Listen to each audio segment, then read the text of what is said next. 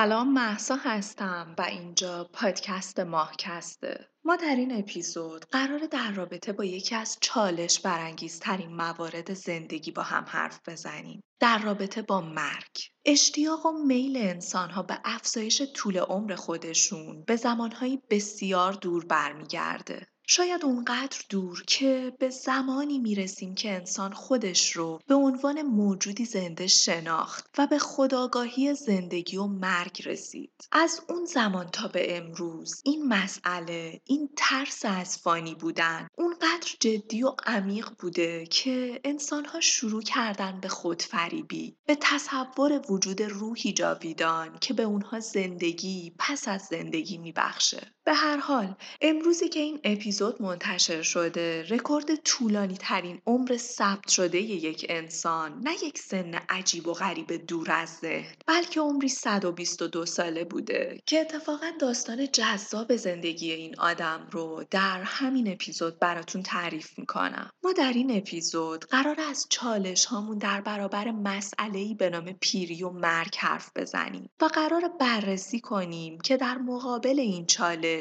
آیا توانایی مقابله رو داریم؟ و آیا این امکان وجود داره که روزی بتونیم جاودانگی رو از خدایان قرض بگیریم؟ امیدوارم که تا پایان همراه هم باشیم.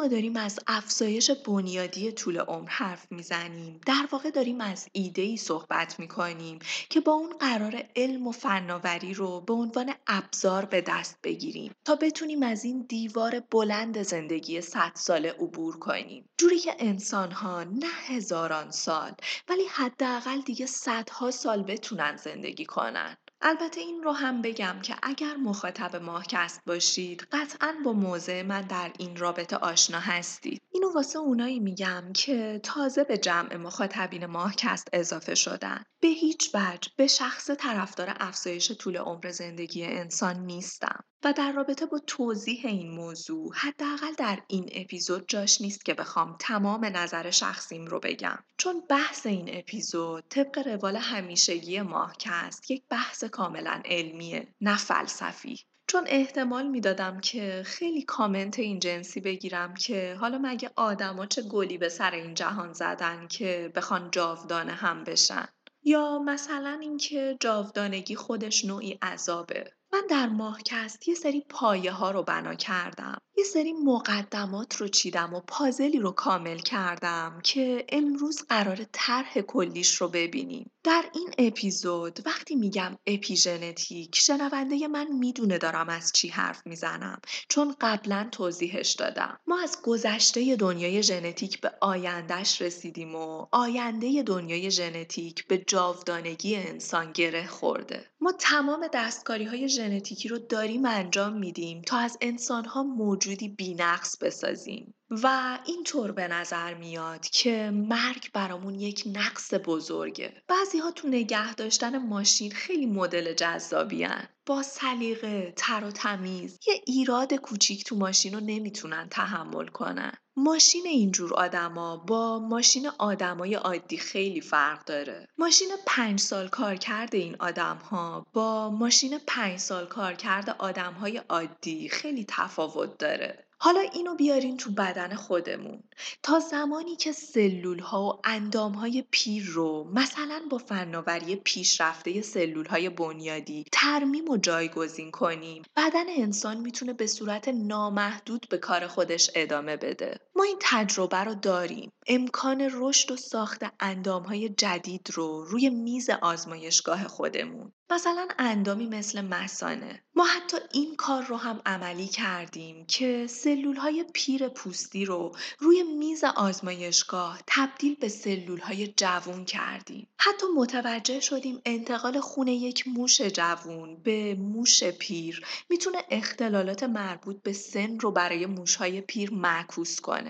حتی چندین اتفاق مستقیم رو هم تجربه کردیم یعنی توسط سلول های بنیادی خود فرد قلب آسیب دیدش رو که در اثر حمله قلبی دچار آسیب شده بود به راحتی ترمیم کردیم اینا دستاوردهای بزرگی هن. دستاوردهای بسیار چشمگیر. اما ماجرای پیری اونقدرها هم ساده نیست همه ما به طور غریزی می‌دونیم که پیری فرایند بسیار پیچیده ایه این پیچیدگی در جهان علم و برای دانشمندان هم وجود داره و همین هم باعث شده که ما نتونیم هیچ تعریف جامع و مشترکی از پیری داشته باشیم. ساختارهای مختلفی بدن ما رو می‌سازن که هر کدوم از این ساختارها با سرعت متفاوتی رو به زوال میرن و پیری میشه مجموعه ای از این رو به زوال رفتنها. تعریف ای که دانشمندان از پیری ارائه میدن اینه که پیری رو مجموعه ای از تغییرات می‌دونن که منجر به مرگ یک ارگانیسم میشه. بعضی ها همون رو افول پرشتاب توانایی جسمی تلقی می‌کنن و در نهایت هم هستن کسانی که پیری رو ناتوانی بدن در فعالسازی سلول های بنیادی ضروری برای ترمیم تعریف می‌کنن. اما شاید ساده ترین و کامل ترین تعریف از پیری این باشه که پیری عامل اصلی مرگ و میر در انسان هاست چون بیماری هایی که منجر به مرگ انسان ها میشن عمدتا خودشون ناشی از پیری هستن بیماری های قلبی، سرطان و بیماری های مزمن سیستم تنفسی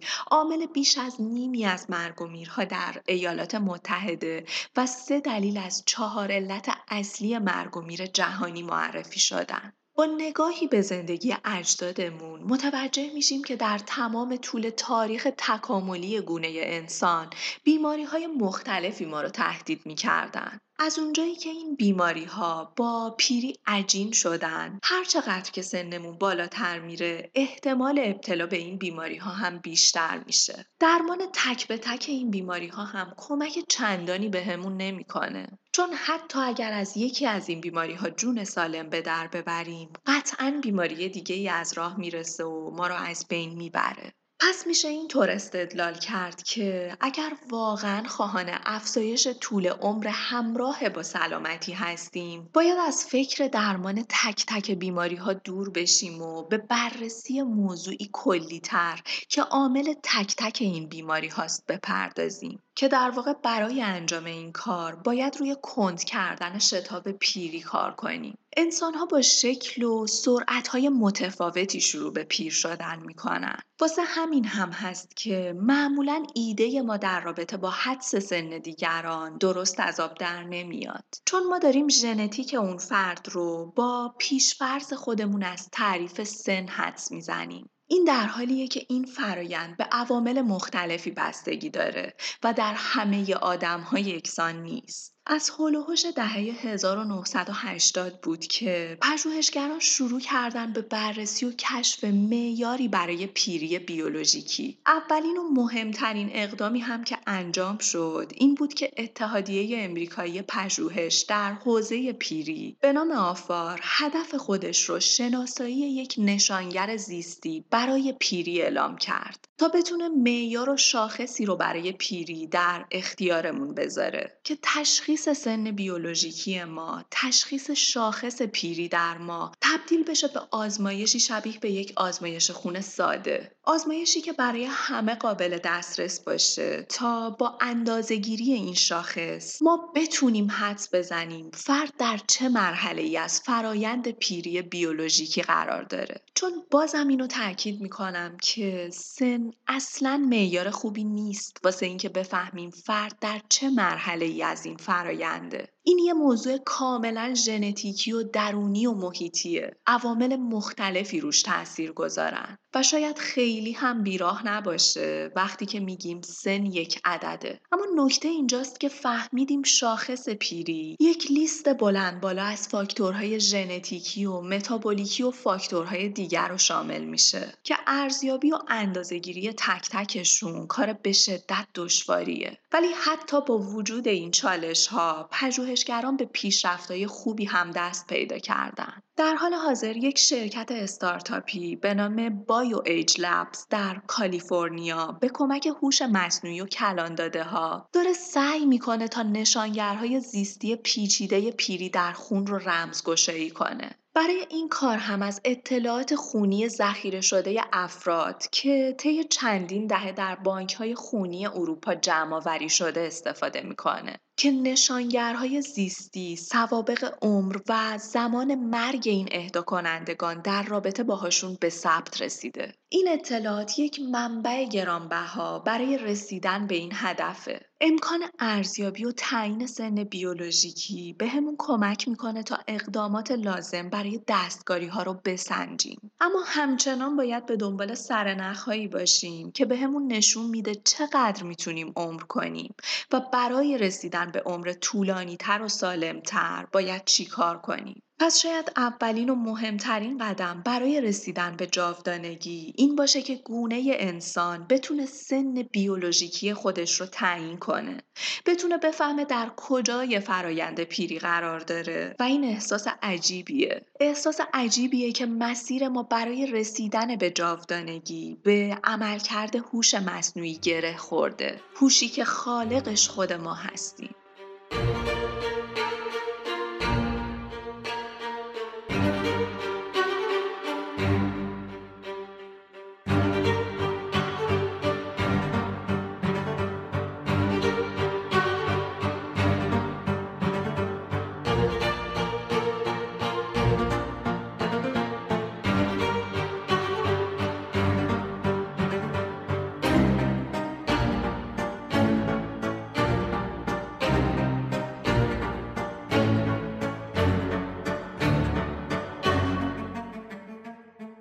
آزمایشات مهم زیادی به همون نشون دادن که رژیم آر که نوعی رژیم غذاییه که بر اساس کم کردن کالری دریافتی برنامه ریزی میشه. عمر مخمرها، مگسها، کرمها، موشهای خانگی، موشهای صحرایی و سایر ارگانیسم ها را افزایش میده. ما این آزمایشات رو روی این موجودات انجام دادیم اما بررسی این موضوع که آیا رژیم سیار می‌تونه منجر به افزایش طول عمر پستاندارانی مثل ما بشه یا نه کار بسیار دشوارتریه. چون ماهیت پدیده طول عمر طوریه که مطالعات انسانی در این رابطه به شدت پرچالش و طولانیه. زمانی به اندازه عمر انسان و از طرفی رفتار غیرقابل کنترل و پیشبینی انسانها یکی دیگه از دشواری های این آزمایشاته. مثلا ما نمی‌تونیم یک انسان رو مجبور کنیم که تا پایان عمر خودش بستنی یا نوتلا نخوره و خیالمون هم کاملا راحت باشه که این کار رو انجام نمیده. پس طبق روال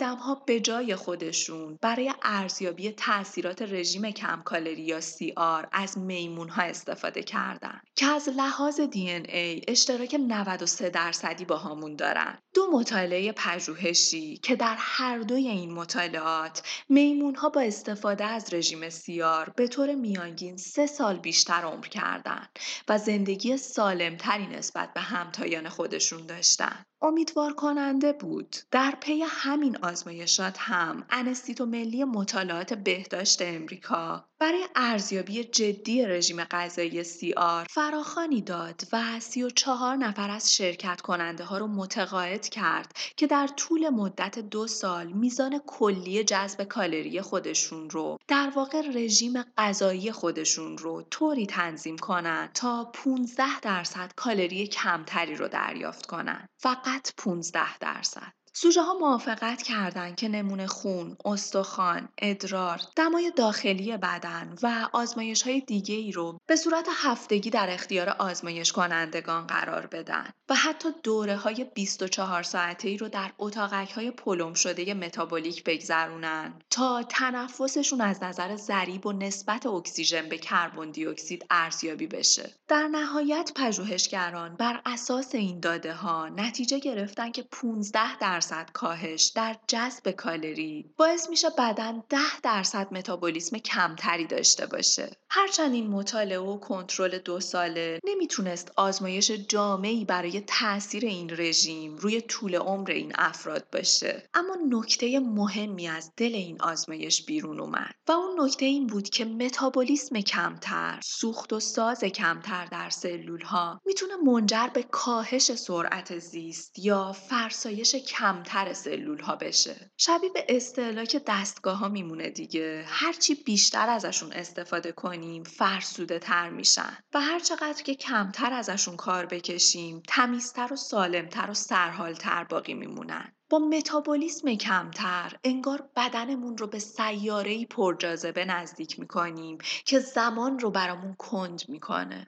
سرنخ دیگه ما برای شناخت و آشنایی با شاخصهای پیری بیولوژیکی جستجو بین انسانهای اطرافمونه. انسانهایی که حد و حدود عمر انسانی رو به سخره می‌گیرن و عمری طولانی رو تجربه می‌کنن. یه داستان بامزه در این رابطه براتون تعریف کنم از خانومی به نام جیم. جین کوچولو در سال 1875 به دنیا آمد. در دوازده سالگی خودش به صورت اتفاقی ونسان ونگوگ رو می‌بینه و در سال 1896 هم با یکی از اقوام دورش ازدواج می‌کنه. این آقای فامیل دور که در واقع شوهر خانم جین بود در سال 1942 یعنی زمانی که جین 67 ساله بود از دنیا میره. اما این برای جین نه یک پایان که شروع یک راه تازه بود. بخش جذاب داستان ما اینجاست که وقتی که جین به 90 سالگی خودش می‌رسه وکیل جوونی به نام فرانسوا رافی اونو متقاعد می‌کنه که برای گذروندن زندگیش و در ازای دریافت پولی ماهیانه جین خونه خودش رو به این وکیل بفروشه.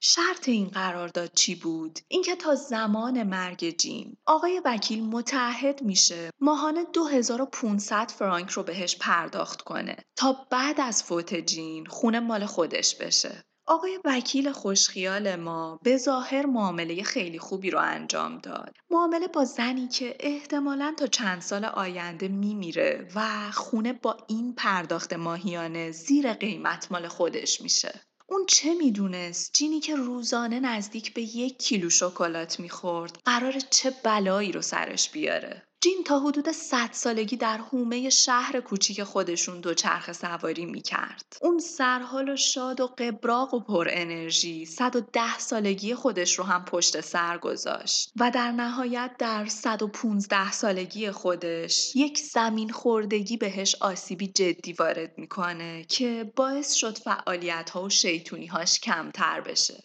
در اون زمان جین یک سلبریتی محلی بود که با گذر هر سال شهرت بیشتری هم پیدا می کرد. برگردیم به حال و روز آقای وکیل خوشخیالمون. کسی که در تمام طول این مدت موظف بود هر ماه چک پرداختی خودش رو دو دستی تقدیم جین کنه. و جالب اینجاست که حالا مبلغی که پرداخت کرده بود از ارزش خود خونه هم بیشتر شده بود. از همه اینها جالبتر اینه که رافری یا همون آقای وکیل داستان ما در سن 77 سالگی بر اثر بیماری های ناشی از کهولت سن فوت می‌کنه و حالا خونوادش قانونا موظف به پرداخت اقساطش به مدت یک سال بعد از مرگش شدن. چون جین در سال 1997 و در سن 122 سالگی از دنیا میره. حالا پولی که آقای وکیل و خونوادش برای اون خونه پرداخت کرده بودن دو برابر ارزش واقعی خود خونه شده بود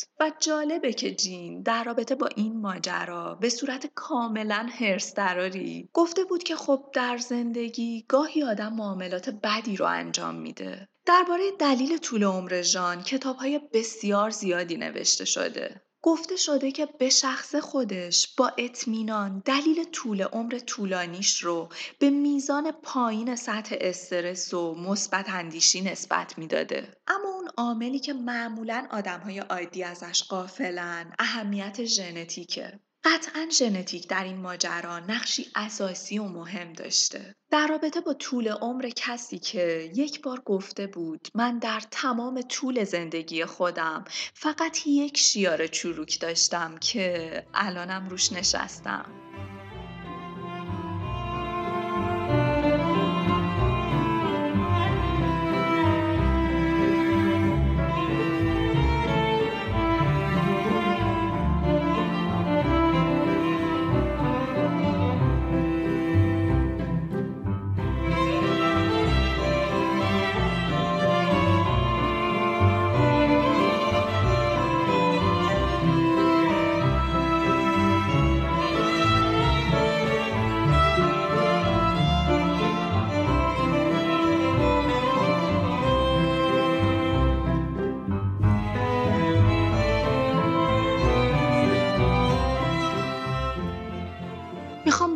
میبرمتون به جهان ژنتیک و برای اینکه در این مسیر روشمند و اصولی پیش بریم باید روی گروه بزرگی از ابرسال خوردگان کار کنیم آدمهایی مثل جین بررسی گروه بزرگی از ابرسال خوردگان می‌تونه به همون نشون بده چه چیز مشترکی بین اونها عامل عمر طولانیشون بوده. این درست همون کاریه که نیر بارزیلای انجام میده. مدیر انستیتو پژوهشی پیری در دانشگاه پزشکی آلبرت هنیشتین و یکی از سرشناسترین متخصصان حوزه پیری. کسی که سالهاست داره روی این موضوع کار می‌کنه و روی ابرسال خوردگان مطالعه و تحقیق می‌کنه.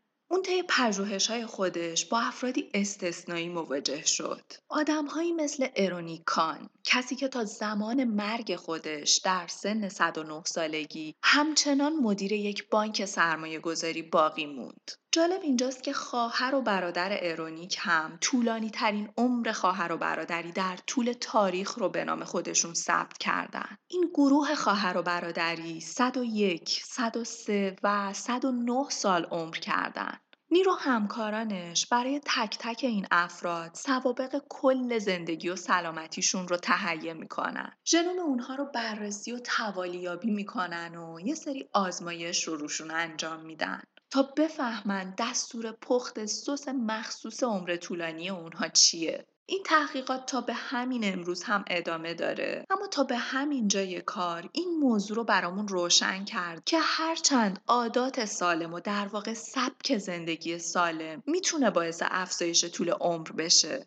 اما امروز بهترین راه برای پشت سر گذاشتن صد سالگی برخورداری از ژنتیک مناسبه. این ابر صد ساله هایی که ازشون حرف زدیم فقط عمر طولانی ندارن بلکه عمر طولانی همراه با سلامتی دارن. برخلاف چیزی که ما از سالمندانمون انتظار داریم اکثر اونها تا اواخر عمر خودشون مشاعر خودشون رو حفظ می‌کنن. و نه دوره های طولانی درگیری با بیماری که خب خودش ناشی از سالمندیه بلکه معمولا دوره های سریع و فشرده بیماری رو در اواخر عمر خودشون تجربه می‌کنن و از بین میرن. یکی از مطالعات انستیتو پژوهشی اسکریپس با بررسی توالی ژنوم های بیش از 1400 سالمند سلامت که بالای 80 سال سن داشتن نشون داد که به نظر میاد متغیرهای ژنتیکی این افراد به حفظ سلامت شناختی اونها و محافظت اونها در برابر بیماری های اصلی سالمندی کمک کرده. گروه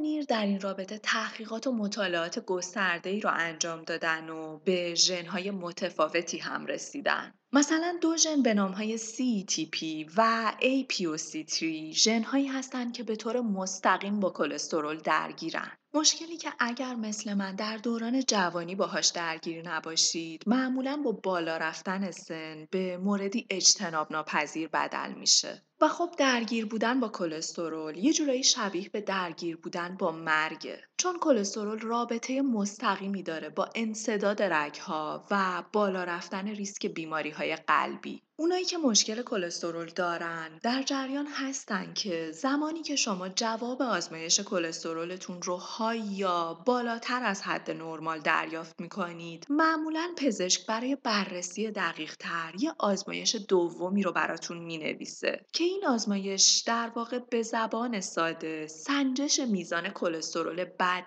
و کلسترول خوبه. کلسترول بد در واقع همون چیزیه که می‌تونه روی دیواره رگهای خونی شما جمع بشه. بهش LDL گفته میشه که در واقع عامل ایجاد پلاکه. همونطوری که رگهای خونی ما با شدت زیاد به دلیل کلسترول بالا میزان پلاک خودشون رو افزایش میدن رگها شروع به مسدود شدن می‌کنن و مجراشون شروع به باریک شدن. این اصطلاح عام به گوشمون خورده که رگ قلب بسته شده. در واقع همین اتفاق افتاده. یکی از عوامل مهم انصداد رگها همین جریان LDL خونه. حالا در مقابل ما HDL خون رو داریم که کار و وظیفش اینه که میاد انواع کلسترول یا بهتره بگم کلسترول بد رو از بدن جذب می‌کنه و اونها رو به کبد میرسونه تا از طریق کبد از بدن خارج بشن. کلسترول خوب یا همون HDL اگر به میزان مناسبی در بدن وجود داشته باشه می‌تونه ریسک ابتلا به بیماری های قلبی و سکته و عوارض ناشی از LDL بالا رو کاهش بده. پس الان دلیل این آزمایش دومه رو بهتر درک می‌کنیم. نسبت این LDL HDL که اهمیت داره ممکنه کلیت کلسترول بالا باشه. اما با بالا بودن میزان HDL و قرار داشتن این دو نوع کلسترول در نسبت مناسب وضعیت کلی کلسترولمون می‌تونه حالت نرمالی به خودش بگیره. از ژن CEPT حرف زدم. کلیت مشاهدات نیر نشون داد سالمندان سالم ما کلسترول خوب بالایی رو داشتن. اغلب بالای 80 در حالی که میانگین HDL برای جمعیت مردان معمولا 45 و برای زنان معمولا 55 بررسی ها نشون دادن که سالمندان سالم معمولا ژن CEPT رو که رابطه مستقیمی با کلسترول داره به عنوان ژن طلایی در خودشون دارن. ژن دیگه ای که خیلی برجسته شد ژن ADI POQ نام داره که به طور مستقیم می‌تونیم بهش اسم ژن سلامتی رو بدیم چون در برابر بیماری های قلبی و دیابت از سالمندان سالم ما محافظت می‌کنه. یادمون باشه وقتی داریم از سالمندان سالم حرف می‌زنیم. داریم از سالمندانی حرف می‌زنیم که تا پایان زندگی خودشون سالم موندن. دوره های طولانی بیماری مثل دیابت و آلزایمر و از دست دادن مشاعر و هر آنچه که سالمندان عادی باهاش درگیرن رو نداشتن. حتی خود نیر از مادر بزرگ همسر خودش عکسی رو منتشر کرده در تولد 100 سالگیش. اونم در حال باز کردن شیشه الکل در حالی که کاملا سلامت و سالمه. و نیر در توضیحات خودش میگه فقط حدود دو هفته قبل از مرگش بوده که دوره سخت بیماری رو تجربه می‌کنه و بعد میمیره. و اصلا این زن بوده که الهام بخش نیر برای انجام این تحقیقات در رابطه با سالمندان شده. نکته اینجاست که پژوهش های زیادی در حال انجامه. ده ها ژن مختلف شناسایی شدن که می‌تونن محافظان سرسختی در رابطه با اختلالات مغزی و میزان بالای کلسترول خون باشن و در عین حال در برابر آلزایمر مسئولیت ایجاد کنن. به طور کلی داریم از ژنهایی حرف می‌زنیم که می‌تونن طول عمر رو افزایش بدن و آمار شناخت این ژنها هر روز داره بالاتر میره. این برای دغدغه مندان جاودانگی می‌تونه خبر بسیار خوبی باشه. چون دستکاری کردن هر کدوم از این ژنها. حالا که امکانش رو هم داریم می‌تونه مسیر ما رو به سمت ابر انسان شدن هموار کنه.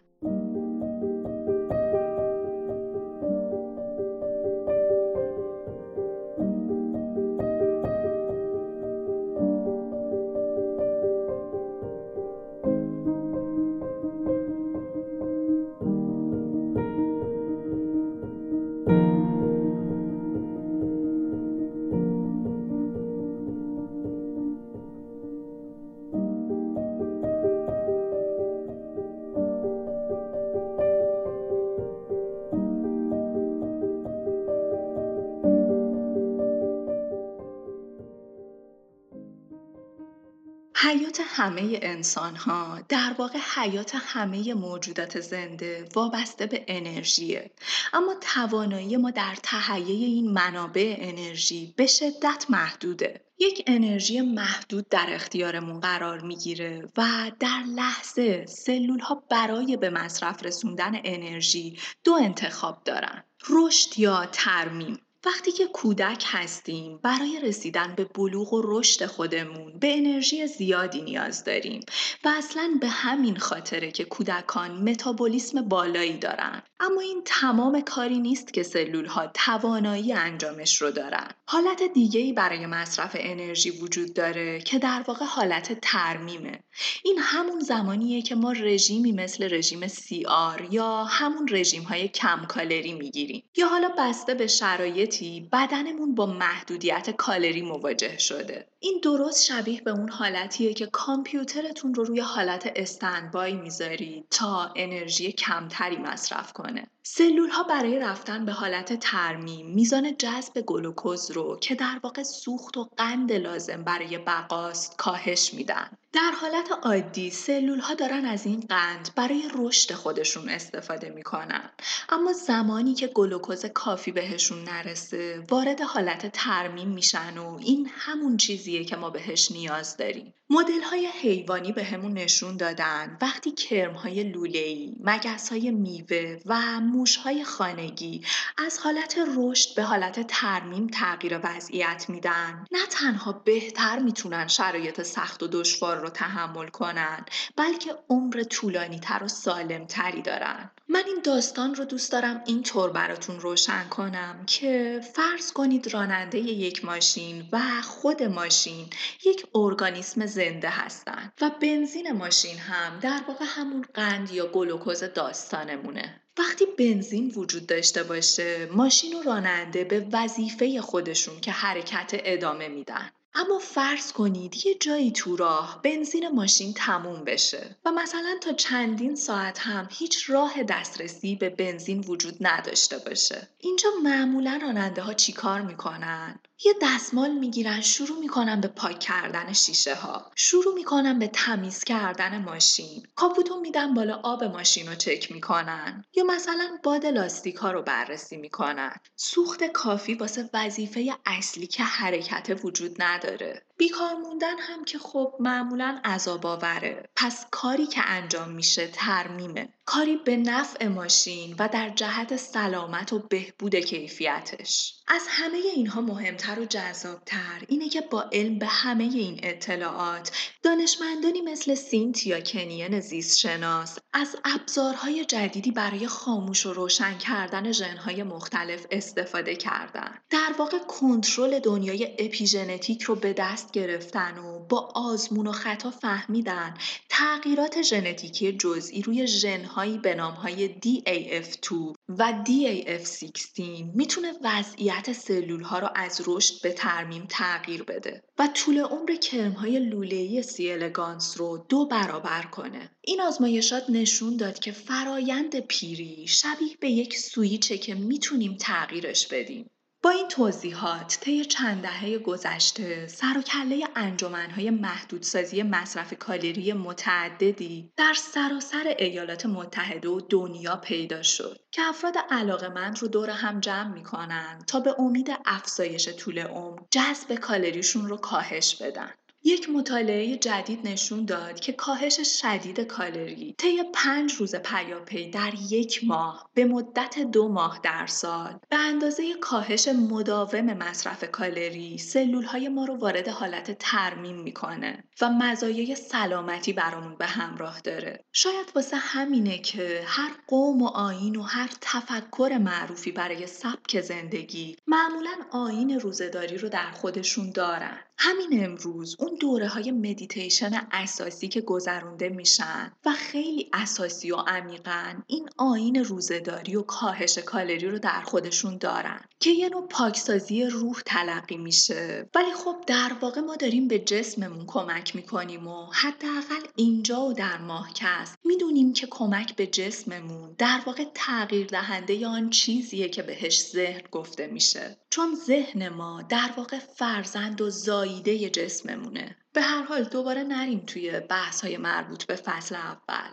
یک مطالعه جامع با هدف مزایای ورزش روی 650 هزار نفر به مدت 10 سال انجام شد و در اون حدود 100 هزار مرگ هم مورد تحلیل قرار گرفتن. نتایج نشون داد که 75 دقیقه ورزش متعادل در هفته مثل پیاده روی تند در مقایسه با لم دادن روی کاناپه دو سال طول عمر رو افزایش میده. جالبتر این که افزایش این time از یک و نیم ساعت به پنج ساعت ورزش در هفته سه و نیم سال عمر رو بیشتر می‌کنه و در نهایت یک ساعت ورزش در روز یا حدود 450 دقیقه ورزش در هفته چهار و نیم سال امید به زندگی رو افزایش میده. اما از یه طرف این اعداد و ارقام ممکنه برای خیلی ها وسوسه کننده نباشه و حتی ممکنه چیز دقیقی هم نباشه. چون با در نظر گرفتن عاملی مثل ژنتیک دیگه نمی‌تونیم با قطعیت بگیم که مشت نمونه خرواره.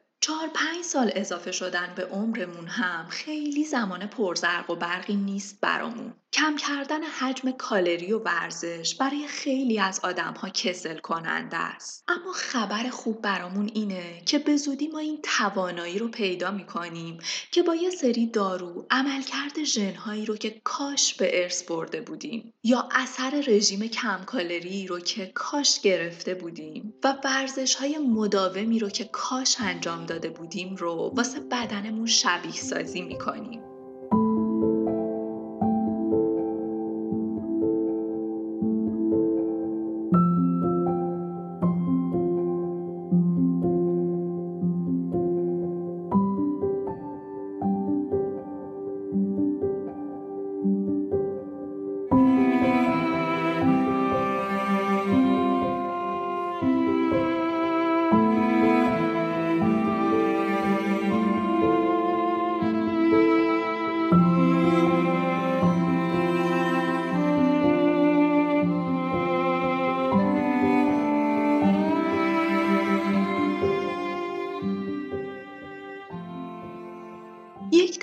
برای اینکه ما در طی فرایند پیری خودمون قابلیت ترمیم DNA آسیب دیدمون رو از دست میدیم. اینه که سلول های مولکولی به نام نیکوتینامید دینوکلئوتید یا NAD plus که این وظیفه ترمیمی رو بر عهده دارن با گذر عمر در موجودی مثل ما کاهش پیدا می‌کنه. این در حالیه که در موشهای صحرایی برهنه این اتفاق نمی‌افته و بنابراین نسبت به خونواده و هم‌گونه‌ای‌های خودشون طول عمر قابل توجهی رو دارن. مولکول های NAD plus به طور کلی در ترمیم DNA آسیب دیده نقش اساسی رو به عهده دارن و هر چقدر که NAD پلاس بیشتری در سلول ها وجود داشته باشه این ترمیم و قابلیت بهتر اتفاق میافته. مسلما اولین چیزی هم که اینجا به ذهنمون میاد اینه که خب چرا ما این مولکول رو به صورت مصنوعی وارد سلول هامون نمی کنیم؟ مشکل اینجاست که این مولکول اونقدر بزرگه که نمیشه اون رو از قشای بیرونی سلول عبور داد. اما در عوض دانشمندان مولکول های پیش ساخته ای رو تهیه کردن به نام های NMN و NR که در واقع نیکوتینامید مونوکلئوتید و نیکوتینامید ریبوزیدن که این مولکول ها اونقدر کوچیک هستند که میشه اونها را از غشای سلول عبور داد و واردش کرد. این مولکول ها بعد از ورود به سلول پیوندهایی رو برقرار می‌کنن و همون مولکول NAD plus رو تولید می‌کنن. این آزمایش در موش ها انجام شد و نتیجه این بود که تقویت میزان NAD plus به طرق مختلف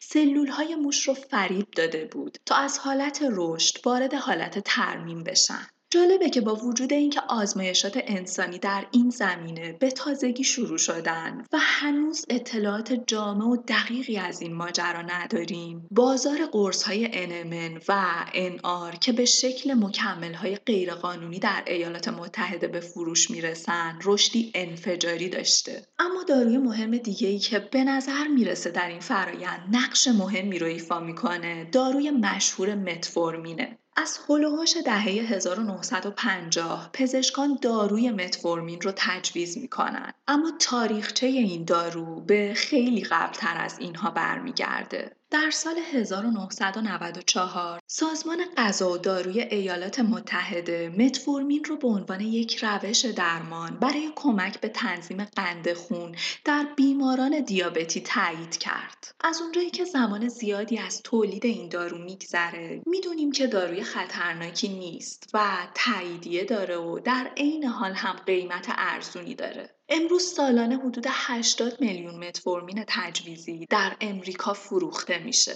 به دلیل همین جامعه آماری بالای مصرف کننده های متفورمین، پزشکان سراسر دنیا کم کم با مشاهده و مطالعه متوجه بعضی از اثرات جانبی ناخواسته این دارو شدن که ورای کنترل دیابت بود. یک مطالعه در سال 2005 نشون داد که متفورمین ریسک ابتلا به سرطان رو در افراد دیابتی کاهش میده. در سال 2014 پژوهشگران یک مطالعه دیگه با مقایسه متفورمین در مصرف کننده های دیابتی با افرادی که از سایر داروهای دیابت استفاده می‌کردن فهمیدن که بیماران مصرف کننده متفورمین نه تنها عمر طولانی تری از دیابتی های مصرف کننده داروهای دیگه دارن بلکه در مقایسه با گروه کنترل دیگه ای که اصلا دیابت ندارن هم بیشتر عمر می‌کنن همون سال یک مطالعه دیگه در سنگاپور نشون داد که متفورمین ریسک ابتلا به بیماری های شناختی مثل آلزایمر رو هم در بین دیابتی های سالمند کاهش میده. حتی این آزمایشات روی موشهای خونگی هم انجام شد و نتایج معجزه آسایی داشت. موشهای خونگی نری که این دارو رو مصرف کردن به طور میانگین 6 درصد طول عمر بیشتری از موشهایی داشتن که این دارو بهشون داده نشده بود. و جالب اینجاست که همه موشهایی که متفورمین مصرف کردن در مقایسه با گروه کنترل موارد ابتلا به سرطان و التهاب مزمن کمتری داشتن. مجموع این یافته ها هم دانشمندان رو به این فرضیه رسوند که متفورمین نه تنها روی سری بیماری خاص تاثیر گذاره بلکه می‌تونه اثری کلی روی کل ارگانیسم هم داشته باشه. این فرضیه با عقل جور در میاد. قند به سلول های ما میگه که وقت رشد رسیده. انرژی بسوزونین. کار کنین و ماشین رو به حرکت در بیارین. وقتی قند زیادی در بدن داشته باشیم حالا چه دلیلش پرخوری باشه و چه به خاطر ابتلا به دیابت سلول هامون انرژی میسوزونن و تمام این انرژی رو صرف رشد خودشون می‌کنن. اما وقتی به واسطه رژیم غذایی ورزش محدودیت کالری یا مصرف متفورمین جذب قند رو متعادل می‌کنیم سلول هامون دوباره به حالت ترمیم برمیگردن. نکته مهم اینجاست که قبل از تکمیل آزمایشات انسانی مصرف خودسرانه داروهایی مثل NR و NMN یا متفورمین برای افزایش طول عمر اصلا کار عاقلانه ای نیست. هر دارویی عوارض خاص خودش رو داره و ما نمی‌دونیم که مصرف بلند مدت این داروها می‌تونه علیرغم سودی که داریم می‌بینیم چه پیامدهایی رو برامون داشته باشه. اما نکته که وجود داره اینه که ما در مرز این ماجرا قرار داریم. مرزی بین ناتوان بودن در دخالت در طول عمر و توانایی در دستکاری هایی برای کنترل فرایند پیری. مطمئنا در حدود یک دهه آینده ما به طور رسمی داروهای ضد پیری رو در بازار خواهیم داشت و گزینه های زیادی هم پیش رومونه از مصرف داروها و های خاص تا دستکاری ژنتیکی و باز همین ما هستیم که انتخاب کننده ایم. گویا خانش کدهای حیاتمون ازمون موجودی رو ساخته که خدای خودشه.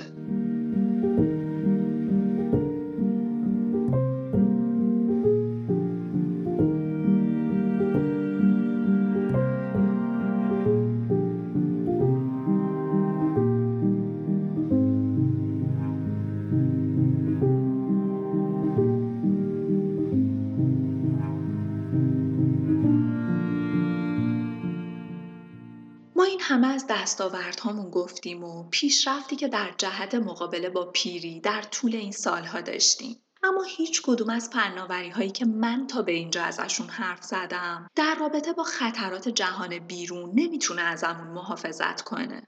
هنوز هم حتی اگر تمام فرایندهای ضد پیری رومون اعمال شده باشه زمانی که داریم از یک پیاده رو عبور می‌کنیم و از بدشانسیمون یک گلدونی از رو تراس یه خونه ای رو سرمون میفته به راحتی می‌تونیم به آغوش مرگ کشیده بشیم.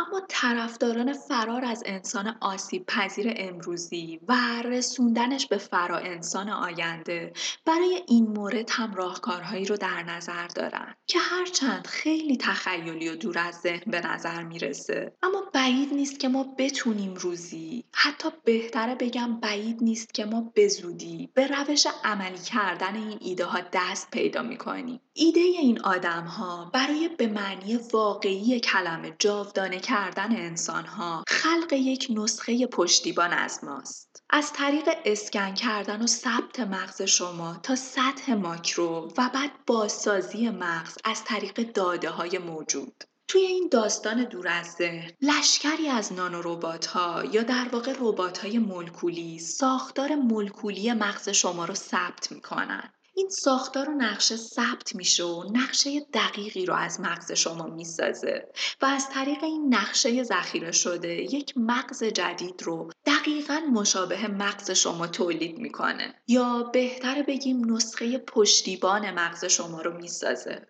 همون مغزی که با هر اتفاق با هر احساس با هر ترس با هر خاطره نه چیزی ورای خودش که خودش رو تغییر میده و اتصالات نورونی جدیدی رو می‌سازه. پس اگر ما در سطح مولکولی یک نقشه دقیق از مغز داشته باشیم می‌تونیم در سطح مولکولی هم بازسازیش کنیم. حتی نیاز به بازسازی هم نیست. ما می‌تونیم از طریق هوش مصنوعی این اطلاعات رو روی کامپیوترهامون بارگذاری کنیم و تبدیل به نسخه رایانه‌ای خودمون بشیم. که اینجا با چند پرسش فلسفی پیچیده هم مواجه میشیم. که مهمترینش اینه که آیا اون نسخه پشتیبان خود شمایید؟ یا توی این اتفاق ما فقط با یک تمرین کپی سازی مواجه هستیم؟ که خب جواب این سال به دوگانگی نظر دوالیست ها و مونیست ها برمیگرده. دوالیست هایی که به روح یا ذهنی فراتر از بدن و جدایی از بدن باور دارن قطعا این کار رو یک کپی سازی پیچیده می‌دونن. اما برای مونیست ها جواب متفاوته. کسانی که ذهن رو زاییده جسم می‌دونن چیزی شبیه به یک محصول. برای من محسا به نظرم اگر این کپی سازی روزی اونقدر دقیق و ملکولی و بینقص پیش بره کپی که از من ساخته شده خود منم. چون کپی من قرار خاطرات من احساسات من ترس های من تاثیراتی رو که کتاب هایی رو که خوندم روم گذاشتن فیلم هایی که دیدم آدم هایی که توی زندگیم بودن و هر آنچه که من محسا رو محسا کرده در خودش داشته باشه قطعا خود منه. و سوال اساسی تر من اینه که مگر من چیزی غیر از مجموعی از تمام این عوامل هستم؟ به نظرم نسخه پشتیبان من اگر تمام اینها رو در خودش داشته باشه اون نسخه خود منم. مطمئنم که اون نسخه در خداگاه خودش می‌دونه که خود منه. و با این اتفاق انگار که جاودانگی خیلی هم ازمون دور نیست. ممنون که تا پایان همراه بودی. من در این اپیزود از کتاب رمزگشایی از داروین نشر سایلاف و کتاب آینده چگونه خواهد بود نشر فانوس استفاده کردم. لیست بلند بالای مقالات استفاده شده را هم می‌تونید در قسمت توضیحات پادکست پیدا کنید. آقای نیر که خیلی اسمش رو در این اپیزود آوردم به دلیل شهرت جهانیش در زمینه مطالعات پیری ویدیوها و سخنرانی های زیادی دارن که اگر علاقه‌مند به این بحث بودید می‌تونید دنبالشون کنید. برای حمایت از پادکست خودتون و ادامه راه ما می‌تونید از طریق لینک حامی باش و عزیزان خارج از ایران هم از لینک پیپال استفاده کنن. حمایت از ماهکست فقط حمایت مالی نیست. با معرفی این پادکست پادکست به عزیزانتون. در مسیر افزایش آگاهی همراه ما باشید. خوب باشید و تا به زودی بدرود. یه مردی به سن من عاشق بشه. با موهای جو گندمی رو برود چقدر فرق داره نگاهش به عشق. تو رو میرسونه به هر آرزود با کهن شراب مستر میشه شد. نگاه کن چقدر تجربه از پشت من. نمی‌بینی خامی و پوچی ازم. فقط گل می‌گیری تو از مشت من.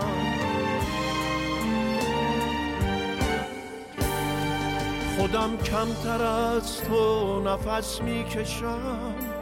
که سهم هوامو ببخشم به تو. تو حرف زیادی داری با خدا. بگو تا خدامو ببخشم به تو. ببین هر دفعه توی آغوشمی یه راز مگو رو بگو می‌کنم. بمیرم دوباره به دنیا بیام. تو رو از خدا آرزو می‌کنم.